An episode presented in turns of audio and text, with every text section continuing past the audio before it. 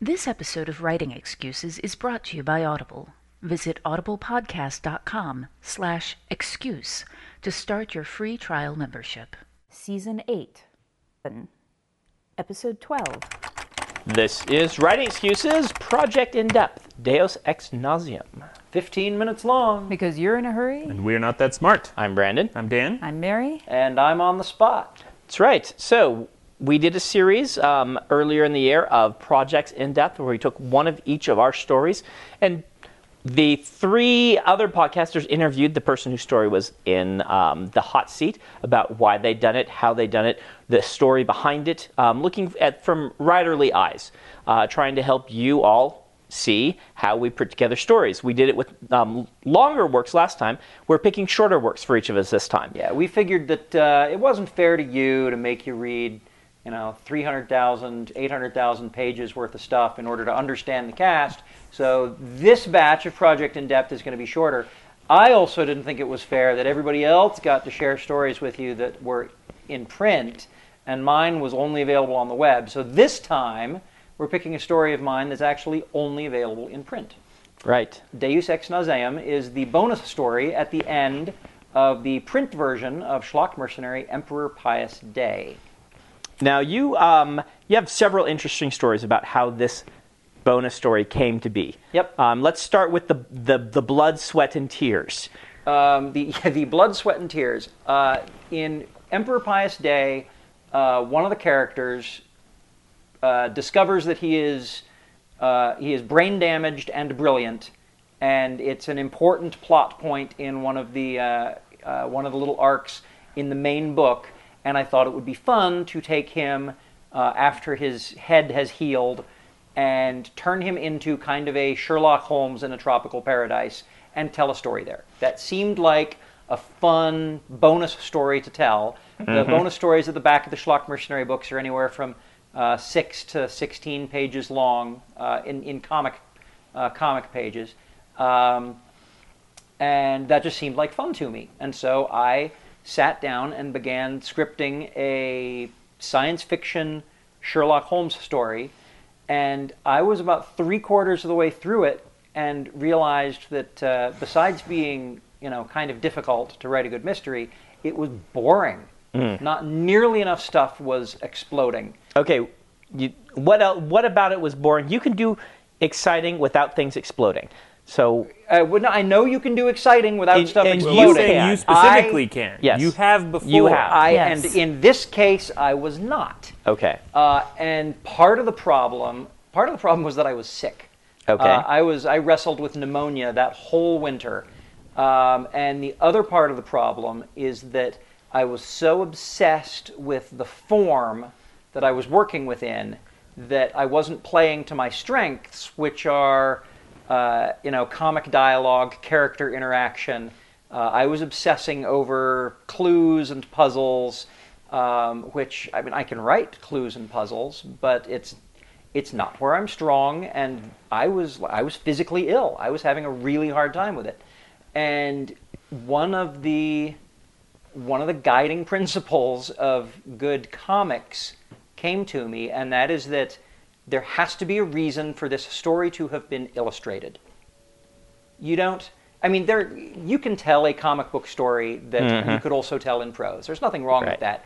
But if you're going to take the time to print a book that has big, colorful pictures in it, there have to be interesting pictures. And the story I had told so far didn't have any interesting pictures in it. Um, and so I pulled back and thought, well, we need aliens, we need explosions, we need what can I do? And I made a list of the things that I wanted to draw. Okay. So one of them was a green koala? Yeah. Ish, um, yeah. My, my question for you: this this story, I love this bonus story, but frankly, it is incredibly weird. It has just Yeah. a wacky, wacky narrative structure to it, which I find delightful. But I want to know where that came from. Basically, for for those who haven't read it out in the audience, this is a series of Deus Ex Machinas where the kind of fleet mind, super godlike being Petey steps in and saves all these stories. And so we're seeing the last five minutes of story after story after story. Yeah. But it's interwoven with a personal story about one character. Yes. Um, and so it's it's it's really two narratives. Petey's narrative, which is like a half dozen Deus Ex Machinas, and then is it John? Is that his? Yeah. Yeah. John's narrative, where he is trying to. This is the character you wanted to have Yep. do a Sherlock Holmes Yeah. story, so he's still in it. So, so where did that structure come from? um, I realized that the the whole theme of Emperor Pius Dei, uh, and it's not a theme that I'm uh, proud of because I think I was heavy-handed with it. Um, is the nature of uh, the nature of agency and the role of God in a universe in which agency is important. Um, and and as overall themes for the book go, uh, yeah, I wasn't really happy the way it played out, and a lot of people complained that anytime Petey was in a story, it just ended up being Deus Ex Machina. And I got a little angry, and I said, "You want Deus Ex Machina? Let me show you what Deus Ex Machina looks like." And I had Petey save the day again and again and again and again and again. And as I was playing this, I thought, well, what if what if I mean if agency is really important, then I have to have a situation in which he would be too late. He would be almost in time to save the day, but someone else pulls it off. And from Petey's standpoint, someone else has been the Deus Ex Machina, you know, as him as the protagonist. If you look at Petey as the protagonist of this story, John DeTrees So this is, is, a Deus Ex Machina. Humanus ex machina saving God's butt. Exactly. Um, and yet there there are several Deus Ex stories in there, and those stories aren't important. We just get the ends of them, um, and those were where I got to. It's it's like the James Bond story where we don't care what the adventure is at the beginning of his movie. We just know that he's going to jump in an airplane and crap's going to blow up, and he flies away and gets the girl, and then a new adventure begins. Um, and so, yeah, it's a it's a weird pacing structure. The other thing that this let me do is salvage the Sherlock Holmes bits that were actually interesting, um, the pieces of dialogue, the plot turns. Uh, Looking at it myself, I would say it became a bit more James Bond and a bit less Sherlock Holmes. Yes. oh yeah, Um, and that works much more to your style. yes, it does. Um, and so, Look, exploding things. Yes. Exploding mattresses. Uh, One of- one, oh, go ahead, Mary. Well, one of the things that I felt when I was reading it, and I could be wrong, but I felt like I could still see the regular weekly structure, yes, yes, you can. even though you did not write it to go. Yes, that is correct, and that is um, that is an artifact of my writing process. Uh, it's it's difficult for me to break out of, um, and sometimes when I write these bonus stories, I'm in a hurry. And with this one, I I tried to write a Sherlock Holmes story that was actually going to bend some of those rules, and I was sick, and I was late, and I was behind deadline, and thought, eh, you know what, we just got to play to my strengths. Um, Sunday comics are big splashy things where Petey saves the day. Daily comics are, you know, dialogue and adventure. All right, there's my formula. Go. This was a thing that I knew how to do, and I needed to do it under deadline. And um, uh, yep. there is no reason to not be proud of hitting a deadline and making money. Oh yeah, no, I'm, I'm not. And so I'm going to stop apologizing for it because I love the way the story came Turned, out. turned out turned out very well. Yeah. Everybody in your crew identifies as either Big Mac Burger, McNuggets, or McCrispy Sandwich. But you're the filet fish Sandwich all day. That crispy fish, that savory tartar sauce, that melty cheese, that pillowy bun. Yeah, you get it. Every time. And if you love the filet of fish, right now you can catch two of the classics you love for just $6. Limited time only. Price and participation may vary. Cannot be combined with any other offer. Single item at regular price. Ba-da-ba-ba-ba. Let's stop for our book of the week, though. Mary, will you book of the week us? It's a short story collection of which you are part. Oh, that's right. I was like, what did we say?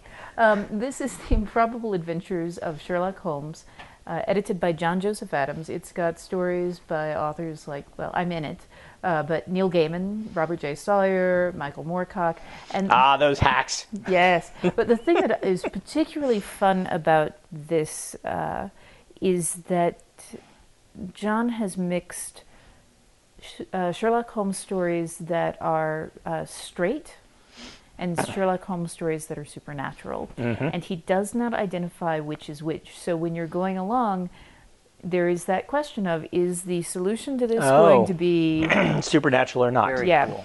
That is cool. It's a really cool short story collection. So go on out to audiblepodcast.com slash excuse. You can start a 30-day free trial membership and download, what was the name of the The collection? again? Improbable Adventures of Sherlock Holmes. The Improbable Adventures of Sherlock Holmes for free. Um, if you are looking for just straight up Sherlock Holmes, there is also Sherlock Holmes and the Secret Weapon dramatized, uh, obviously by Arthur Conan Doyle and narrated by Basil Rathbone. Um, and uh, you can pick that one up for 30% off if you uh, kick off a free trial.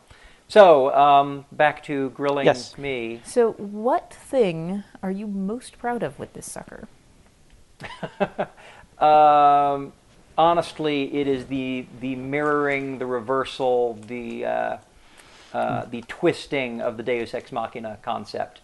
Uh, every last one of Petey's adventures, you are getting an ending that hasn't been foreshadowed until you get to the third one and you realize, well, this has happened before. Right. Therefore, repetition is a foreshadowing mm-hmm. in and of itself. Um, and then the very end is Breaking the formula. it breaks well it mm-hmm. breaks the formula but it's also not a deus ex machina mm-hmm. because in if let me rewind just a little bit one of my rules about deus ex machina is that if this has been in some way foreshadowed even if god himself comes down and saves the day if you foreshadow that that's happening Right. it's not deus ex machina it Right. can be satisfying and in the very first of Petey's adventures and i need to grab the uh, I need to grab the page. I can't find it. Um, it's actually on page uh, uh, 160. Uh, Petey says to another one of the Petey Fleet Mind nodes, Are you wishing me luck? And the other node says, No. Just be a good protagonist and don't wait around for somebody else's ex machina to drop you some deus. And that's exactly what happens at the end of the hmm. book. Somebody else saves his bacon, and so even though it is, it isn't, and I was very pleased with that. Did you know that when you wrote that line, or is that Oh something yeah. you had to go back? Oh no, that's that's when I when I wrote that line, I thought, yep, I have to rig this so that John saves the day, and Petey was too late. Um, and then, But it's it's actually satisfying for Peter to be too late because we've seen him work so hard. Yes. It's like it's the same sort of thing. Indiana Jones works very hard and still fails. Petey's been has saved countless millions. He's too late for this one, where we've been following the people we have, where we have a deep emotional investment. Yep. So the payoff works very, very well. Though I will say one thing I noticed: there's a parody, smack dab in the middle of this. there is a parody. Only one of them is a, is a parody. Why is there a parody? What were you thinking? And um, I thought it was funny. I watched the uh, premiere of the new Battlestar Galactica and was amazed at this reimagination of my childhood favorite. Uh, and then I watched the first two or three episodes and despised it because it was too dark. And Okay. I thought, you know what? Whatever they've Which done is to why I loved it, Oh, I but- know. And there's there are reasons to love dark Yeah. things. Um, uh, and I had none of those reasons going for me with uh, this Battlestar. I wanted I wanted space opera, and what I got was space Les Mis or something. Um, I'm He just writing sneered that. while he said Les Mis, so we can't be friends I anymore. know. I, I'm, I'm so going to how write did that Space Les manifest Mis. with and your? how did that manifest with me? I thought, you know what? I want to do a reimagining of the uh, the Battlestar Galactica. You know, we are running from the fleet of robots, um, and and have it be silly. You know, the the Shard Pope. Um, Yes. You know, we have our religious figure. Uh, we have the what did I call them? Uh, instead of the Cylons. cyberhoids The cyberhoids. Um, with an H in there to with suggest an H. hemorrhoid. Yes. yep. Um, I I had I had fun with that. I wanted to make it silly, but what it let me do is draw a great big Battlestar Galactica esque fleet, um, and and it And was you know drop in actually a lot of Matrix and Terminator jokes Oh, Yes. in addition to all of Yes. the yeah uh, Yes. Galactica jokes. yeah, Awesome. and that was just me doing what uh, what I so Yes. rarely let myself do in the comic, Right. And that's poke fun Straight at other parody. sci-fi. Now, uh, listeners, if the uh, if the Battlestar Galactica parody falls flat for you, you partly have me to blame because Howard wrote it and then called me over and said, "You're like the biggest fan of this show. Look at this and tell me if I did it right." Dan Dan laughed out loud.